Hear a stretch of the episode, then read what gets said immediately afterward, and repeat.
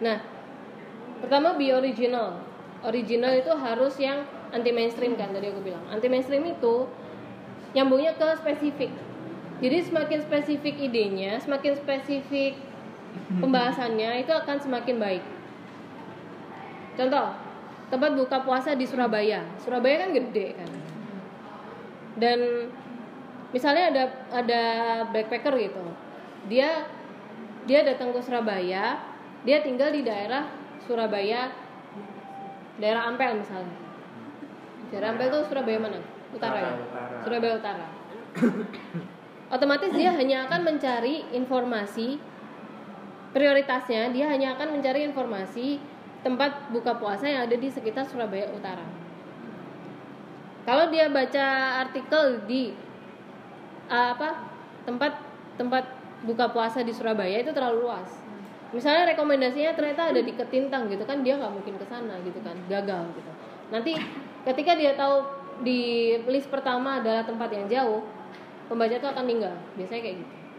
Behaviornya pembaca sekarang tuh kayak gitu. Apalagi mobile kan, mobile dan sekarang kan banyak artikel bentuknya listicle ya Eh, bentuknya nomor satu nomor dua nomor tiga gitu itu tuh sebenarnya bukan clickbait tapi itu untuk memudahkan pembaca biar dia langsung dapat informasinya gitu. Makanya kenapa model modelannya media sekarang tuh seperti itu. Nah balik lagi spesifik itu. Termasuk di judul. Di judul juga harus spesifik harus disebutin uh, poin utama dari gagasan itu tuh apa. Kalau mau Surabaya Utara sebutin Surabaya Utara. Lebih lebih sempit lagi bagus di daerah Ampel itu akan lebih bagus lagi. Itu akan lebih menarik lagi. Karena semakin akan semakin kecil lingkupnya orang akan semakin dapat karena semakin dekat dengan dia. Gitu. Makanya nggak ada alasan uh, susah cari ide. Yang penting tiga hal ini. Dan yang penting adalah yang terakhir. Kamu paham nggak sama ide yang kamu dapetin itu? Gitu. Oke? Ada pertanyaan nggak sih berarti kayak kalau misalnya kita nulis misalnya gini pengen nulis tentang bagaimana caranya parenting tapi ternyata dia masih belum jadi orang tua itu berarti salah sepertinya. Bukan salah tapi dia karena belum jadi orang tua dia nggak tahu kan caranya. Jadi sebaiknya jangan dulu. Itu lebih ke tepat tidak tepat sih. Karena ya misalnya kita belum jadi orang tua terus ngasih nasihat buat buat orang tua yang udah punya anak tiga gitu kan. Kayak ini sok tahu banget sih anak satu gitu kan gitu. Jadi orang tua yang udah punya anak tiga, tiga kan dia udah punya pengalaman lebih kan. Sedangkan yang penulisnya masih jomblo masih nyari jodoh nulis tentang parenting itu kan susah. Kit- penulisnya sendiri juga akan kesulitan gitu akan meraba-raba. Jadi dia cuma akan menarik dari pengalaman pribadi gitu. Nah kalau dari pengalaman pribadi kalau selama itu bukan buat blog itu sebenarnya tidak dianjurkan. Jadi kalau blog itu kan punya pribadi jadi terserah kamu nulis apa gagasanmu mau salah kayak gimana bebas gitu. Karena itu ruanganmu. Tapi kalau udah di media massa dan di Instagram misalnya Instagram itu memang punya pribadi tapi menurutku sebaiknya disisipkan dengan hal-hal yang general dan normatif di masyarakat gitu. Jadi nggak nggak egonya kita sendiri dimasukin. Makanya eh, misalnya parenting tadi sebaiknya daripada kita sok tahu mending wawancara. Itu salah satu contohnya biar biar aman gitu. Biar kita lebih paham juga. Kayak gitu. Ada lagi? Nggak ada? Udah lapar ya? Sama. Oke aku mau coba challenge kalian. Coba cari 5 ide dari gambar ini. Tugu Jogja. Tugu Jogja. Tentang apa aja nih? apa aja? Yang kamu tersirat dalam pikiranmu tentang gambar ini Foto atau bagus di Jogja. Apa? Spot foto bagus di spot foto bagus di Jogja satu. Udah kok ya tadi kayaknya. Spot foto bagus di Jogja ada Tempat lagi? yang wajib dikunjungi waktu ke Jogja. Tempat wajib dikunjungi waktu ke Jogja? Meriahnya wisata malam hari di Jogja. Wisata malam hari di Jogja? Wisata malam. Kenangan Jogja. Apa? Aduh ada nih kayaknya.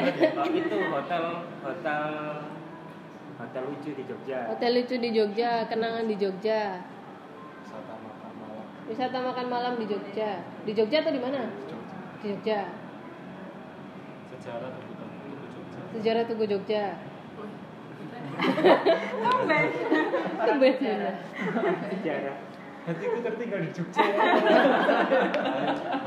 Apa itu? Mau bahas apa itu? Satu kata.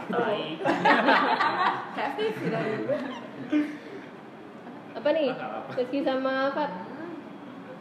Eh, makanan paling enak soro di Jogja. Soro. Mak- enak soro di Jogja. Tongkrongan tongkrongan di Jogja. Enak. Soro enak banget. Enak, enak. Kan nggak semua orang tuh tahu Soro itu apa. tapi kalau soronya pakai tempat tanda kutip pasti soro. tempat apa? Tempat lewat kalau mobil oh. Mampir tempat mampir pak. Jalur ya? Jalur. Jalur. Sebenarnya ada lagi loh yang sebenarnya itu hal penting kalau orang bawa tempat parkir di Jogja. Kan biasanya kan orang Oh, iya. parkir kan bikin macet juga. nah itu bisa. Oke. Tadi aku list ya satu-satu ya. Tadi apa enak soro. Makanan enak soro di Jogja wisata makan malam di Jogja eh, jalur-jalur penting di Jogja. Apa sejarah Tugu Jogja paling berat nih? Spot foto. Di Jogja. Kamu yang kenangan apa yang mana apa angkringan angkringan di Jogja. Tadi apa? Tem- tempat wisata yang wajib. dikunjungi. Tadi Apa oh jadi saya ini. Wisata malam. wisata malam di Jogja. Jadi tadi hotel lucu di Jogja sama tempat parkir. Dari semua itu me- menurut kalian mana yang menarik? Spot foto lah. oh ya lah. Kalau aku mungkin. Itu ya membaca bapak mungkin. oh. Iya parkir sebenarnya dari sini ini ini kota Jogja ya? Jadi di judul tuh harus dikasih kota Jogja. Karena apa? Aku orang Jogja soalnya. Jogja itu luas banget gitu. Dan Jogja nggak cuma Jogja. Jogja nggak cuma Tugu. Jadi harus dispesifikin kan? Semua tadi nyebutinnya lebih ke sininya kan? Jadi disebut kota Jogja. Tadi punya Rizky misalnya. Itu bagus tapi harus lebih spesifik lagi menuju ke mana? Misalnya jalur lima jalur yang bisa kamu lalui ke keraton Yogyakarta dari dari mana ya? Dari dari dari jalan Kaliurang misalnya. Dari jalan Kaliurang tuh agak ke utara gitu nah dikasih embel-embel juga biar bebas macet. Jalur bebas macet dari jalan Kaliurang menuju keraton Yogyakarta. Itu akan lebih menarik karena lebih spesifik spesifik gitu. Terus eh tadi apa makanan enak soro. Makanan enak soro. Makanan enak soro ini juga bisa. Rekomendasi tempat makan di kawasan Prawiro Taman misalnya. Jadi lebih spesifik akan lebih bagus. Jadi idenya kalian ini kan bagus-bagus tuh. Cuma tinggal dispesifikin aja kayak tadi hotel-hotel unik punya Rezi hotel unik di Yogyakarta. Itu menarik tapi di daerah mana? Gitu. Atau hotel unik di Yogyakarta di bawah 100.000 ribu. Biasanya itu akan akan ramai dibaca. Jadi lebih spesifik itu akan lebih original akan lebih anti mainstream wisata di Jogja misalnya wisata, wisata di kota Jogja. Semua orang udah tahu ada Tugu Jogja ada keraton ada kota gede dan sebagainya. Tapi kamu mau bahas yang mananya? Misalnya lima tempat yang wajib kamu kunjungi di daerah kota gede. Itu akan lebih menarik gitu. Jadi dapat ya intinya ya lebih spesifik tuh yang yang kayak gitu. Oke. Nah yang kedua bikin outline bikin outline ini biar apa? Karena banyak penulis yang udah punya ide tadi aku bilang udah punya ide tapi bingung mulainya dari mana. Jadi harus dibikin outline aja dulu karena ini akan lebih enak. Sebenarnya penulis tuh beda-beda sih caranya. Cuma kalau aku untuk penulis pemula menyarankan yang seperti ini. Sama kayak di caption Instagram hal apa yang mau kamu tulis itu dibikin outline. Entah mau dibikin satu paragraf atau satu artikel panjang terserah. Yang penting dibikin outline dulu. Karena apa? Itu jadi peta. Peta kalian untuk membuat artikel. Jadi kalian nggak akan kebingungan. Jadi kalian juga nggak akan ke mana-mana gitu pembahasannya. Biar make sense juga buat pembaca. Oh dari poin A ke poin B tuh enak dibacanya. Kayak gitu. Nah contohnya kayak gini. Misalnya judulnya kayak gini. 24 jam menyusuri kota Yogyakarta. Destinasi satu dari pagi nih misalnya dari, pagi sarapan di mana. Terus yang kedua habis habis sarapan jalan-jalan ke mana. Yang ketiga udah siang nih makan siang di mana. Terus yang keempat duh mau pengen istirahat pengen ngeteh-ngeteh gitu kan. Itu juga bisa dimasukin. Terus yang kelima menikmati senja di alun-alun selatan misalnya. Terus yang keenam menutup malam di Yogyakarta di daerah Kauman misalnya kayak gitu. Jadi dengan begitu tuh alurnya akan enak. Pembaca akan akan enak gitu bacanya juga. Jadi dia juga kepikiran oh kalau ke Jogja selama sehari aku bisa ke sini sini sini sini. Dalam kurun waktu satu eh 24 jam. Gitu itu outline tuh sebenarnya kayak gitu. Jadi dibikin simpel aja dan apa harus sesuai dengan apa yang udah kalian pikirkan idenya. Jangan jadi pokoknya jangan ke mana-mana gitu. Kalau misalnya ada satu poin yang ini arahnya udah keluar nih dari topik pembicaraan misalnya. Misalnya di de- destinasi 4 naik Pramet ke Solo berarti kan udah nggak di Jogja lagi gitu kan. Berarti itu harus dihapus. Harus diganti dengan poin yang lain yang lebih sesuai dengan idenya. Kayak gitu. Ada pertanyaan? Nggak ada. Oke. Berarti outline itu kayak kerangka-kerangka. ya kayak kerangka. Dari kerangka itu terus dibikin tulisan. Terus tunjukkan problemnya. Ini penting karena apa? Eh, untuk nunjukin bahwa tulisan kamu tuh ada isinya.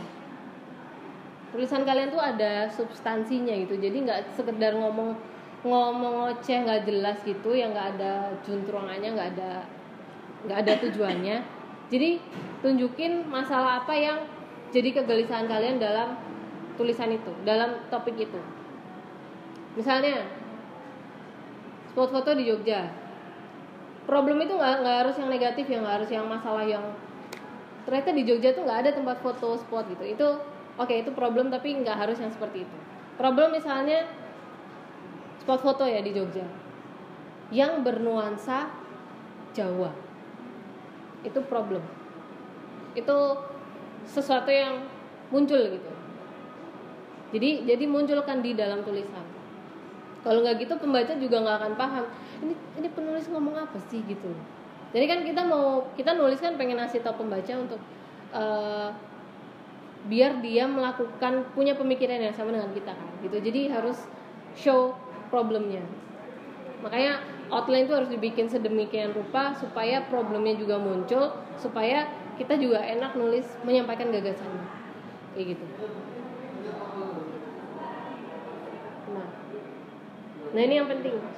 Ini selalu aku sampaikan di mana pun strong words and sentence kata dan kalimat. Ini yang mungkin bagian paling sulit dari selain ide.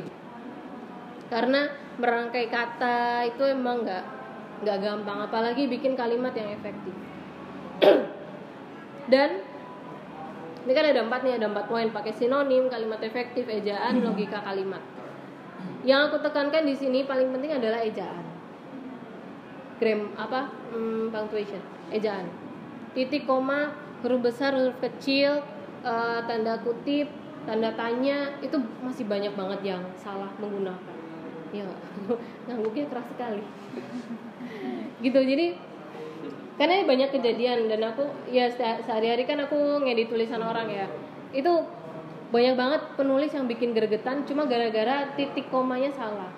Ide dia udah bagus kalimatnya udah bagus tapi eja eh, apa ejaan dia salah. Di judul tulisannya caps lock semua itu kan sebenarnya salah sebenarnya. Apalagi untuk eh, artikel artikel populer itu kan judul itu yang besar adalah yang awal. Kecuali beberapa beberapa kata ya kayak di ke dari dan sebagainya itu. Terus titik koma. Ada tuh penulis yang dia panjang banget kalimatnya. Itu koma semua. Nanti ada tuh contohnya. Dan dia titiknya tuh nggak tahu di mana. Tiba-tiba udah titik aja. Ini bacanya gimana? Coba. Kan kalau kalimatnya kepanjangan kan pembaca juga nggak enak kan? Apalagi balik lagi. Pembaca kita sekarang mobile. Dia butuh sesuatu yang cepat. Butuh uh, informasi yang bener-bener langsung dia dapat gitu. Makanya kalau nggak ada titik kalau nggak ada koma itu akan membuat dia leave meninggalkan artikelnya. Gitu. Jadi jangan jadi kalian sebagai penulis juga akhirnya sia-sia gitu. Kalau kalau tanda bacanya juga nggak jelas. Makanya itu yang harus diperhatikan. Spasi itu dita, spasi di titik itu ditaruh di sebelum atau sesudah kata? Sesudah kalimat. Jadi titik kita mau ngasih titik di kalimat. Itu spasinya ditaruh mana Sesudah kalimat ya kan? Berarti udah paham semua. Yeay. terus eh, tanda tanya misalnya kamu mau pergi ke mana? gitu. Tanda tanyanya jangan dua kali jangan tiga kali satu aja. Kita nggak bikin WhatsApp gitu kita nggak bikin message WhatsApp gitu. Jadi nanyanya satu aja. Nggak usah marah gitu kan tanda seru juga tanda seru satu aja nggak usah lima gitu kan kayak marah gitu nanti kamu harus ke sini gitu. Ya, tanda serunya satu aja gitu. Terus eh, misalnya kalian mau ngirim artikel ke media. Pertama dari segi judul itu harus benar ejaannya. Nggak peduli judulnya itu menarik atau enggak ed- editor tuh yang dilihat pertama adalah ejaan judulnya itu benar atau enggak kalau ejaannya caps lock semua tulisannya lock semua itu biasanya sama editor udah no gitu. no karena ini sudah terbukti di di tempatku sih. Dia kalau lock semua tuh dalamnya pasti kacau bener-bener kacau. Pokoknya kalimatnya nggak benar dan titik komanya nggak benar kayak gitu. Itu ya ejaannya. Semoga udah paham pada paham semua sih ejaan sih.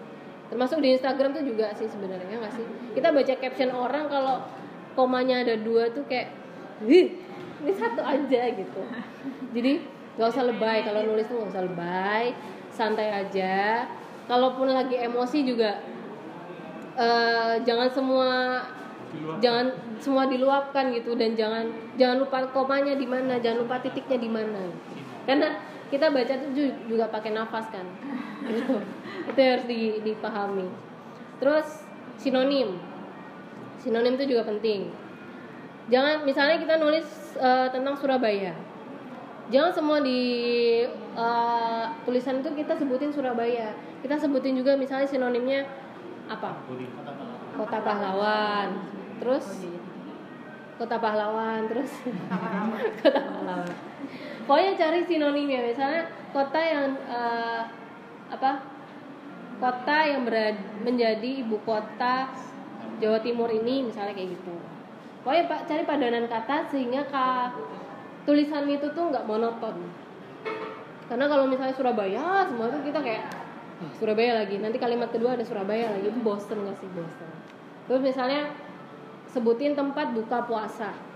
Terus di semua kalimat ada tempat buka puasa tempat buka puasa tempat buka puasa kan bosen juga kan? Jadi harus diganti dengan kata-kata yang lain. Masjid. Cari padanan kata selain masjid. Cari padanan kata intinya gitu. Harus harus banyakin kosakatanya. Terus yang kedua kalimat efektif itu yang berkesinambungan yang gak kepanjangan gak kependekan straight to the point. Jadi nggak muter-muter ke mana-mana gitu. Mau ngomongin eh, misalnya mau ngomongin wisata makan malam di Jogja muternya dari pagi dulu kalau pagi kita makan sarapan di sini. Kalau siang makan di sini itu nggak usah gitu. Langsung aja ngomong ke makan malam jam di atas jam 9 misalnya gitu. Jadi kita nggak usah muter-muter dari maghrib sampai jam 9 tuh ngapain nggak usah. Langsung sebutin eh, tempat makan malamnya itu. Itu kalimat efektif tuh yang kayak gitu. Terus logika kalimat itu penting juga jadi kesinambungan antara satu kalimat dengan kalimat yang kedua dengan yang ketiga dengan paragraf yang selanjutnya gitu. Misalnya paragraf satu ngomongin eh, tempat wisata di Yogyakarta. Nanti tiba-tiba eh, pertama ngomongin tentang rutenya. Rute. Terus yang kedua tiba-tiba udah nyam, udah udah nyampe di tempat tujuan paling jauh. Itu kan nggak enak kan bacanya. Jadi jadi harus berkesinambungan gitu. Harus harus nyambung semuanya gitu. Ini ini paham ya. Ini ini basic banget tapi masih banyak penulis pemula yang apa nggak nggak peduli dengan hal ini gitu. nulis nulis saja